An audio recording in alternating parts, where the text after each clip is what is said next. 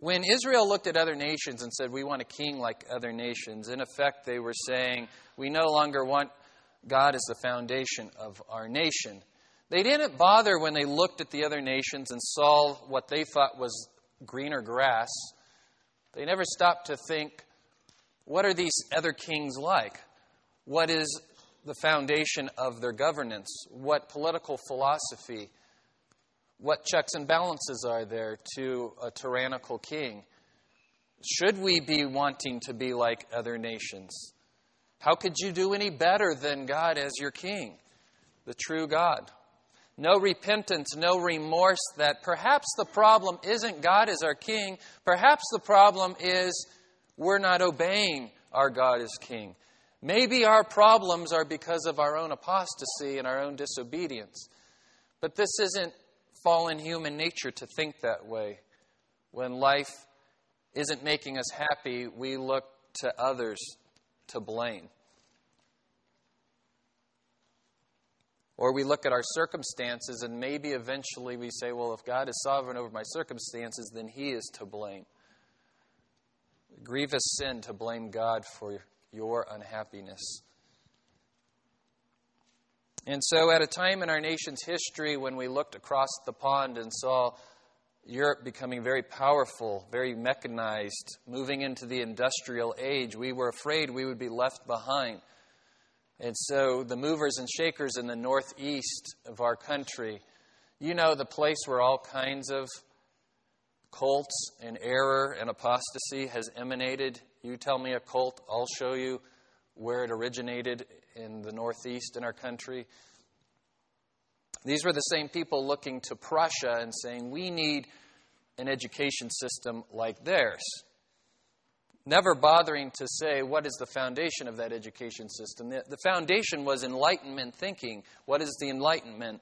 Was the belief that through human reason and science, we could answer all of the important questions in life and find all of all of the solutions to our ills. In other words, we don't need revelation from God anymore. Through the Enlightenment, we can figure things out for ourselves. Boy, doesn't that sound like Genesis three? You know, I don't need God to tell me right and wrong. I'll eat from the tree of the knowledge of good and evil and determine it for myself. Adam and Eve, at the heart of the matter, were discontent with paradise. That ought to tell you something. And we've inherited that discontentment, that sinful rebellion that says, I deserve better. And maybe God's holding back. And so we look for other things besides God to satisfy our deepest needs. And so we imported an Enlightenment-based education model. Why did the Prussians want this education model? They said, we need to disconnect the students, the kids, from their parents' influence. That is a lot of power to give an entire nation's children over to the state. Now, I'm not saying that we don't have good and godly Christian teachers and leaders and administrators, but we can all agree that after over a uh, hundred In fifty years of this philosophy, something has gone terribly wrong. We're sending our kids now into a school where we have to pray and fight for their worldview and for their faith to stay intact. All because we looked to another country that said, we need an education system different than what God has outlined in Deuteronomy six. Very simple education system. It's worked great for believers for thousands of years. You shall love the Lord your God with all your heart, mind, soul, and strength. And these commands I give you today shall be on your hearts, and you shall teach them diligently to your children as you rise up and as you lay down and as you go out and as you come in. That is a great education system right there. Eventually, what happened to Prussia, the German Revolution, and then you have Hitler. Now, somebody who wants to take all that power that country gave to its political leaders and exploit it for evil purposes. give the hearts of our children to someone other than God, and disaster is sure to follow. So, hey, a plug for uh, our own Christian school. The curtain behind me was part of the decorations for the Heritage Oak School auction dinner. Huge success. I don't know how it did financially, but because it intended to exalt Christ, how could it not be but a success? I'm thankful for that opportunity we have in our community for a Christian education. Today we want to look at another contrast. We've seen two contrasts so far in the book of Samuel. A contrast in parenting, and I've just spoke to that. We contrasted Hannah's parenting versus um, Eli's. And then we contrasted God as king versus man as king. And we're going to uh, tunnel in a little deeper and look at two kinds of human leaders or two human kings. Saul versus David. Saul, a man after his own heart, versus David, a man after God's own heart. So a contrast in leadership. In First Samuel eight, we saw that the self-absorbed Israelites rejected God as their king and wanted a human king like the other nations. So God said, I will let you make your bed and then force you to sleep in it. I will give you a king after your own heart. I will give you someone just as self-absorbed as you are, so that Israel would understand its foolishness and repent and turn back to God as king, and God would give them a king after his own heart, eventually pointing to Jesus Christ, the ultimate king after God's own heart, because he is God. We're going to see this morning that Saul embodies the sinfulness of mankind. This, this is the root of our, our evil, this self-absorbed, self-centered pride, this self-exaltation and wanting to be exalted by man instead of wanting to hear, well done, good and faithful servant, from God. I want us to be careful this morning not to focus on any easy targets in your life. An, an employer, a pastor.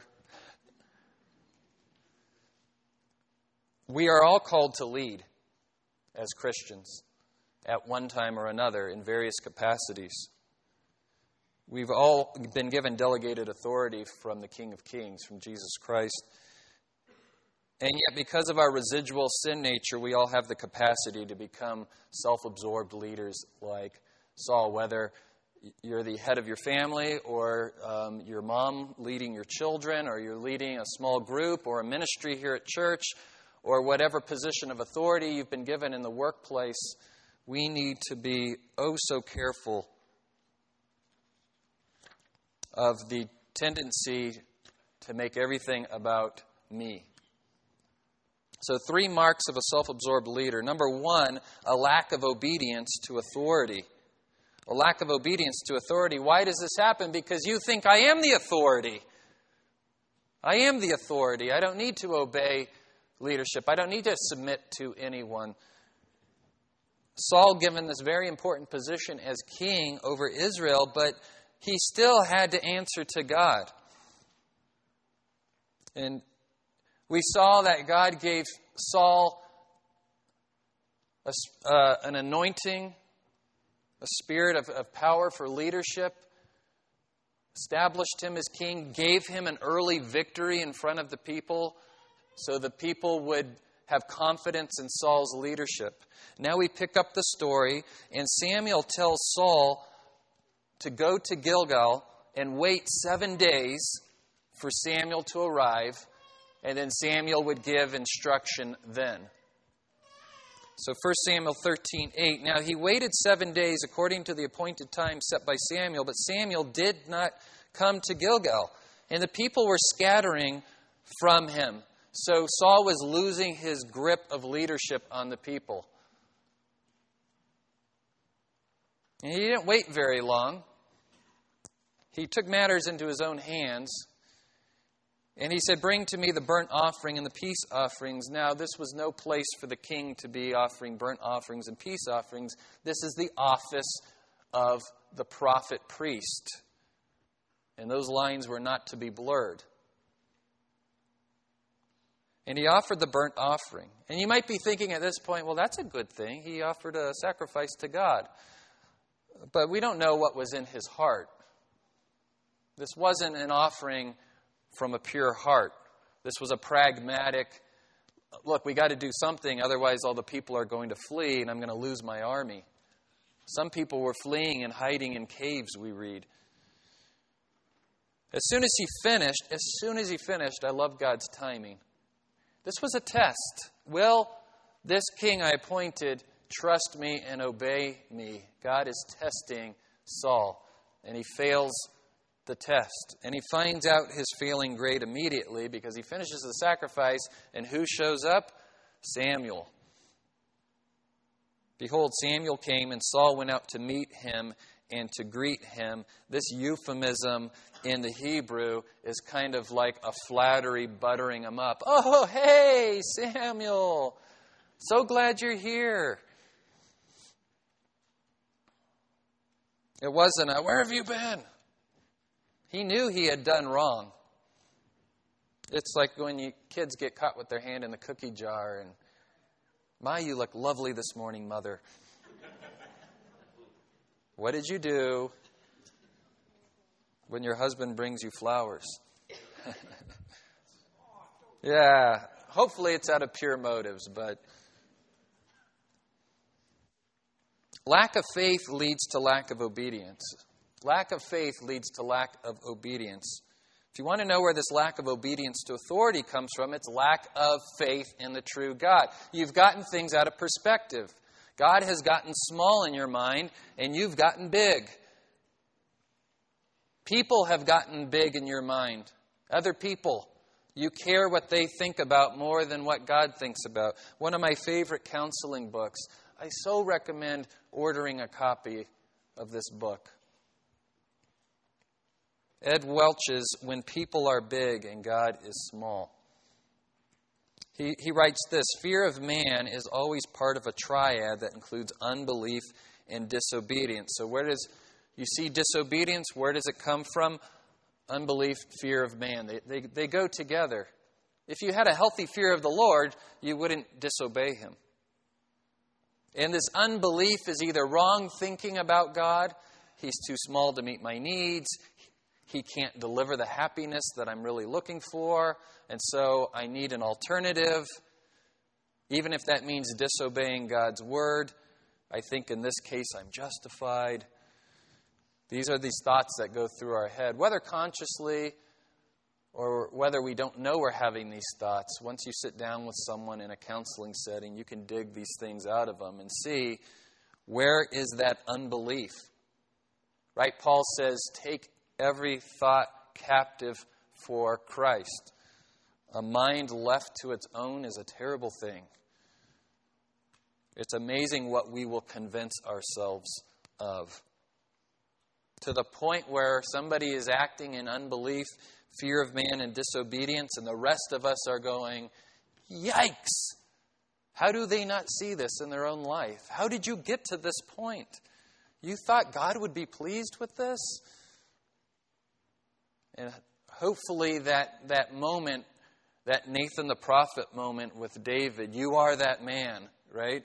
Snaps them out of their sinful stupor. But sometimes it doesn't snap them out of it.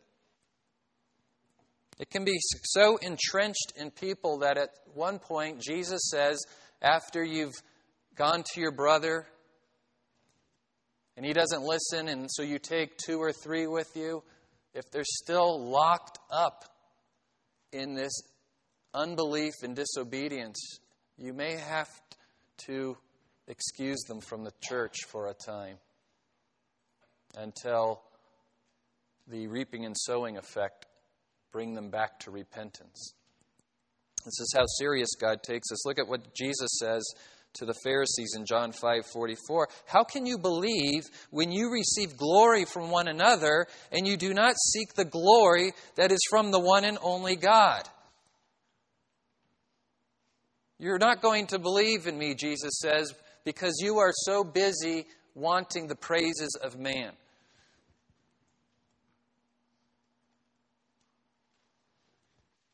If they believed in Jesus, they thought it would cost them their position of prominence. And so they cared too much about the praises of man instead of the praises of God. God does say that he will exalt the humble.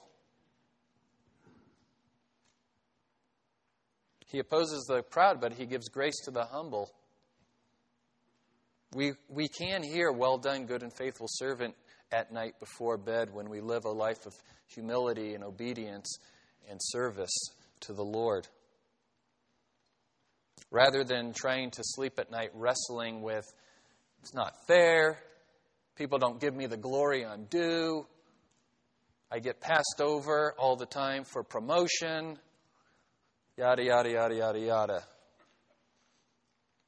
And you think the answer is to make everybody else conform to your authority, and you're not listening to God.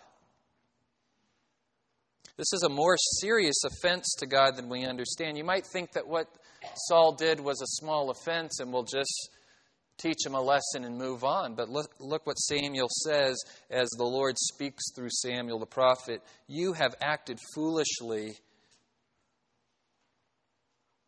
That is God's sternest rebuke. I've often said that I would rather someone call me a sinner than a fool.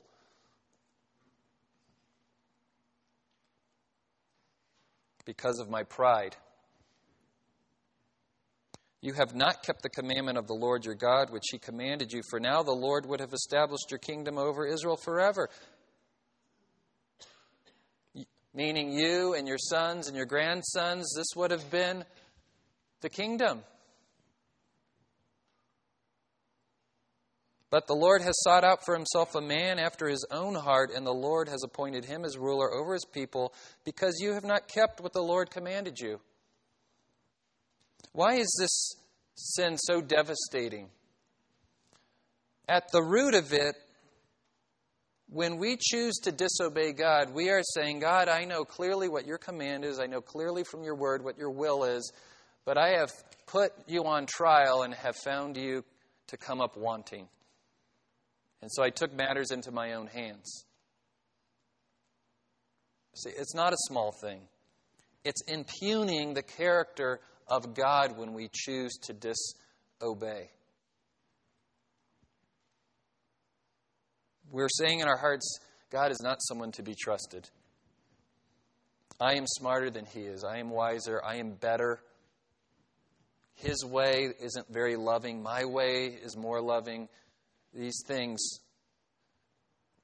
are the ultimate snub against God. We don't like it when people do this to us.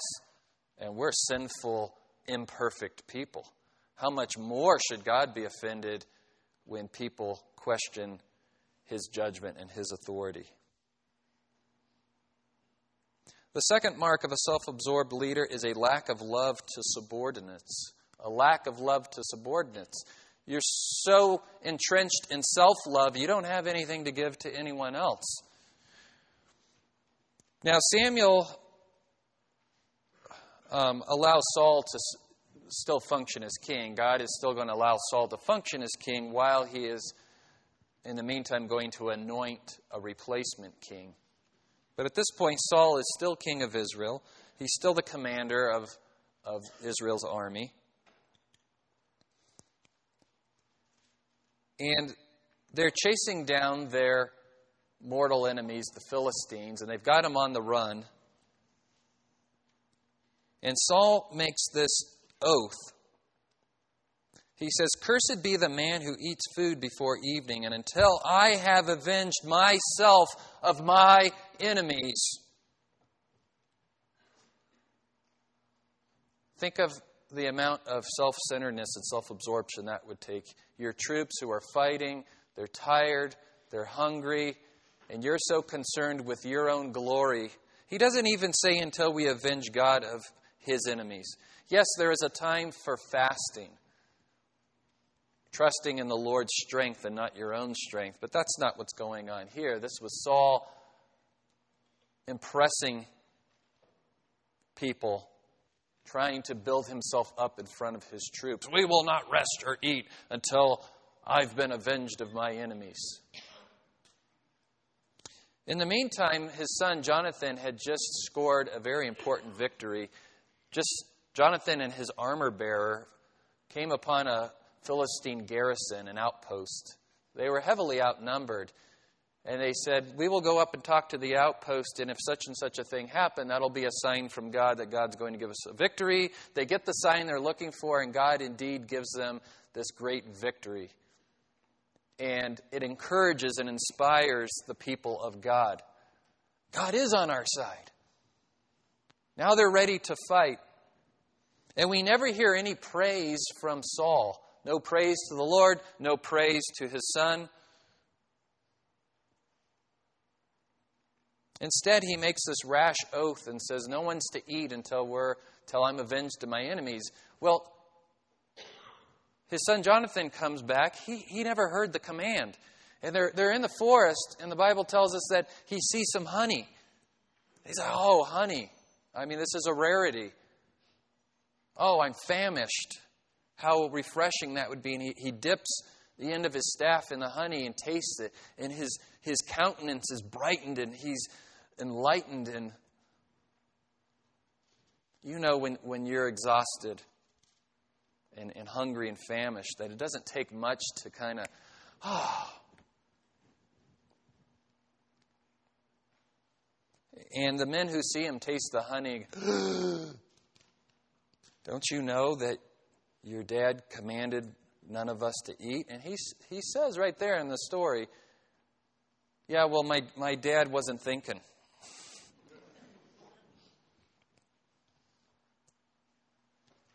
What son has, hasn't said that before, right? I have two sons myself. I'm sure they've said it in their hearts.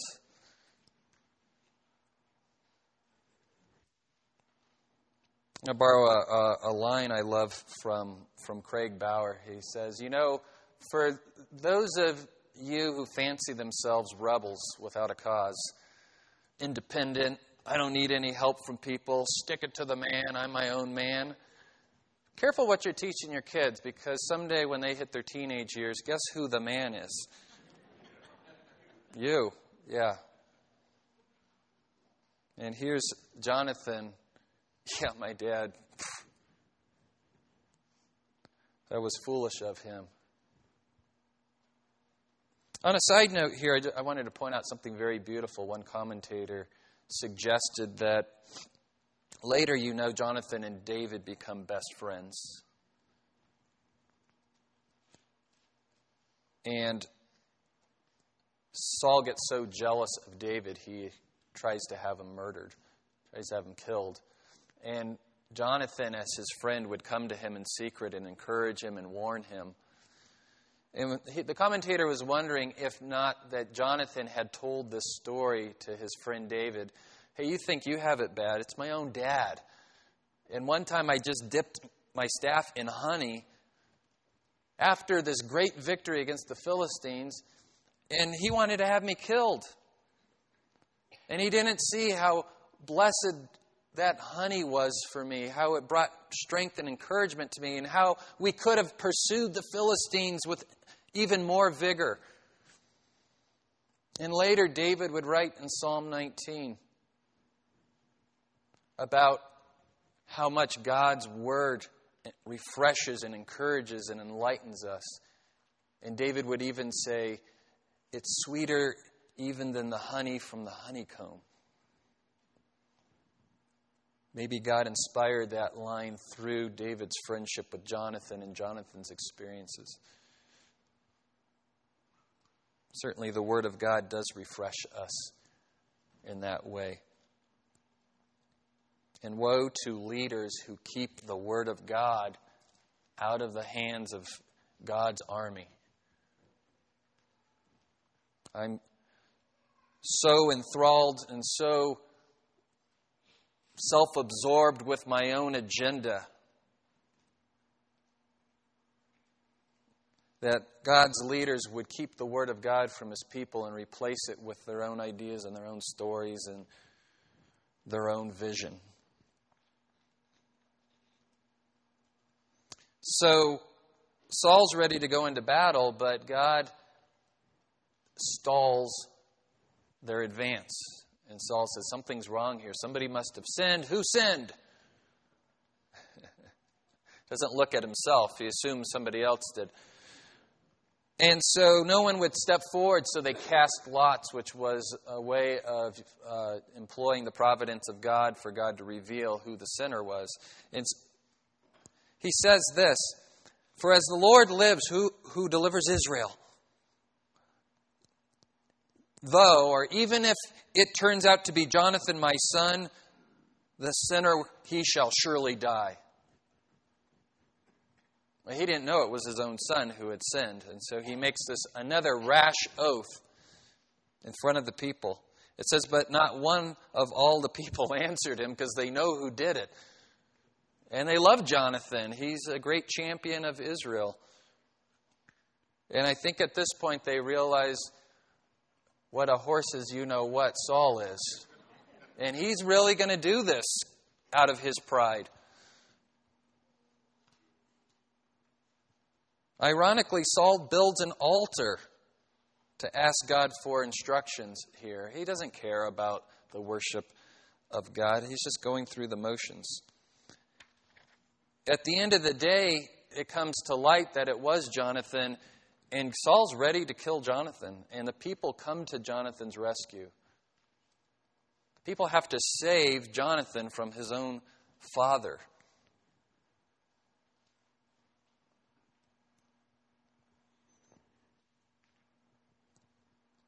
Self-love leaves no room to love others. James three sixteen, "For where jealousy and selfish ambition exist, there will be disorder in every vile practice." If you've ever come to a place in your life where you're so locked up in your self-absorption and self-love, you left a trail of misery and disaster behind you. All the while, probably feeling completely justified, you're the victim, et cetera, et cetera. Second Timothy three two, "For men will be lovers of self, lovers of money, boastful, arrogant, revilers, disobedient to parents, ungrateful, unholy, unloving, irreconcilable, malicious gossips, without self-control, brutal, haters of good, treacherous, reckless, conceited, lovers of pleasure rather than lovers of God." What's at the head of this list? "For men will be lovers of self." And the rest of the list follows. This is how serious love of self becomes. "Holding to a form of godliness, although they have denied its power, avoid such men as these," Paul tells Timothy. Holding to a form of godliness. So they may profess Christ, they, they may even read their Bible, they may have some external good traits.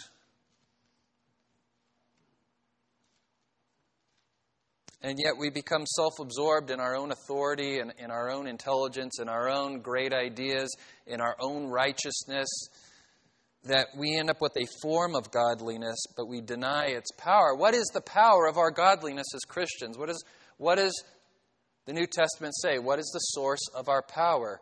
The gospel. It's foolishness to the Greek and a stumbling block to the Jew, but to those of us who are being saved, it is the power of God. And when we know the gospel rightly and we dwell on the gospel, there is absolutely no room for this kind of self-absorbed leadership. Think of what the gospel says. "I, a wretched sinner, an enemy of God, deserving of hell, God Himself comes and dies in my place so He can have eternal relationship with me, right relationship with me." How can anyone boast in themselves while at the same time acknowledging the power of God in the gospel? It's completely incongruous. They don't fit. Unless you want to boast that you're a, a more wretched sinner than everyone else on the planet, but that, how does that make you look good in the eyes of the world? So when we focus on the cross, that is the, the corrective to this self-absorbed position that our fallen hearts take. And we're going to see Samuel point this out to Saul. As the story continues, God leads the Israelites in an attack against the Amalekites. And the Amalekites have been a thorn in Israel's flesh forever. And here they had a chance to wipe out all of the Amalekites. And God, we have said, is just in doing that. He is a just and holy and good God. His judgments are perfect. When He decides, an entire nation needs to be obliterated from the planet, that is His call. And so He says, I will give you victory over the Amalekites. Utterly destroy everything. Take no prisoners and no plunder. And He gives Israel the victory, but Samuel keeps King Agag alive so he can mock him and humiliate him and build himself up in the eyes of the surrounding nations. And they keep the choice animals alive. And then lie about their intentions. So Samuel says to Saul, is it not true, though you were little in your own eyes, you were made the head of the tribes of Israel? Let's stop there for a second and think about that. Who are we compared to God? Whatever position of authority God has given you, think of your humble beginnings. A helpless baby, sinful, prone to tantrums, weak, without wisdom. Think of all the foolishness you partook of in your youth or maybe yesterday. Who are we to brag and boast and put ourselves up as these great leaders? Only by the grace of God, this This high privilege of delegated authority He gives us. Saul, you were nobody from nowhere.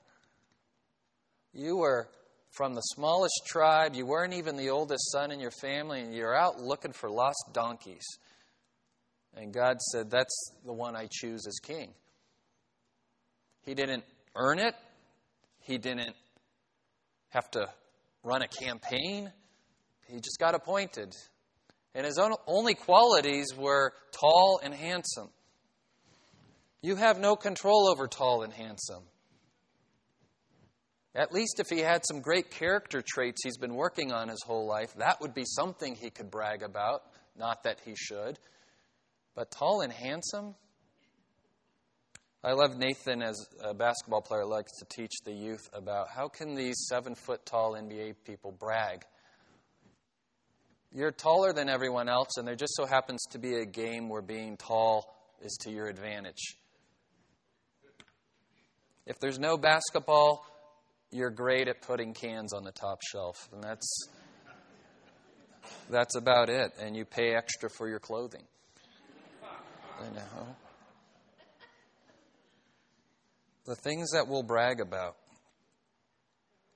He says, "You were you were little, you were nobody.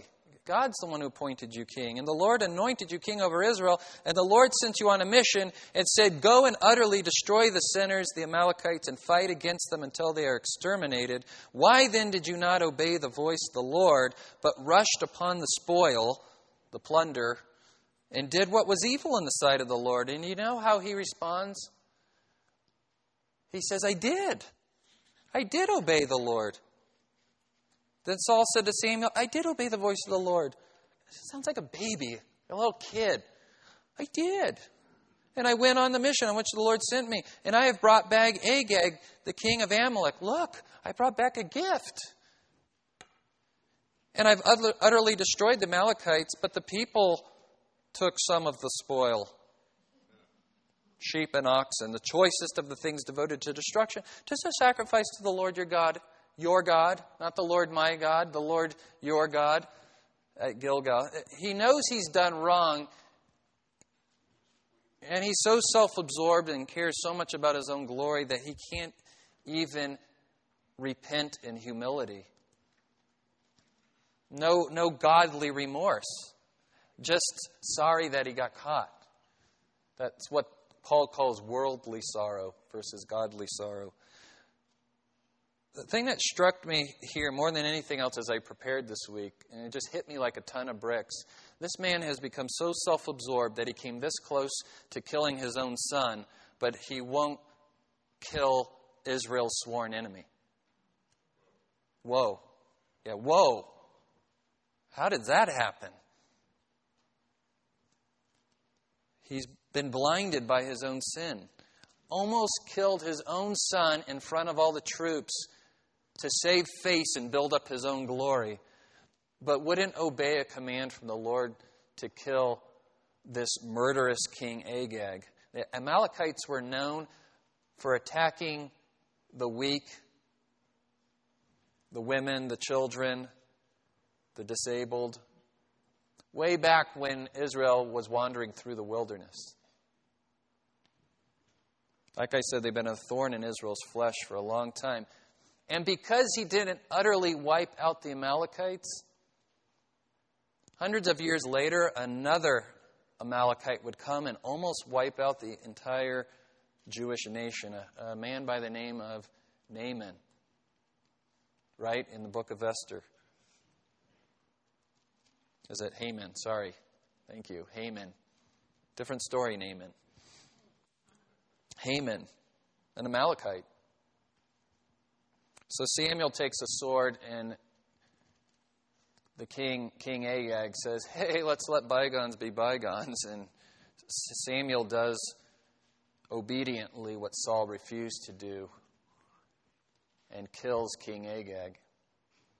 The verb in the Hebrew is the strongest Hebrew verb form. The N I V says, he hacked Agag to pieces.